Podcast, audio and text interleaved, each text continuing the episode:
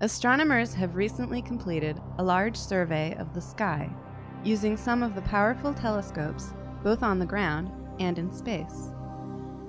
This survey, known as the Cosmic Evolution Survey, or COSMOS, has revealed many results. The latest comes from a study of galaxies, both in pairs and others on their own. Researchers wanted to test whether or not close encounters between two galaxies trigger activity in the supermassive black holes at their centers. The two galaxies seen here are just samples from the thousands of galaxies they studied.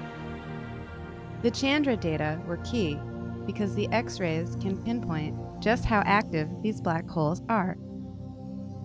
It turns out that the black holes within these galaxies are, in fact, growing more rapidly if they are in the early stages of an encounter with another galaxy. Maybe galaxies and their black holes are social after all.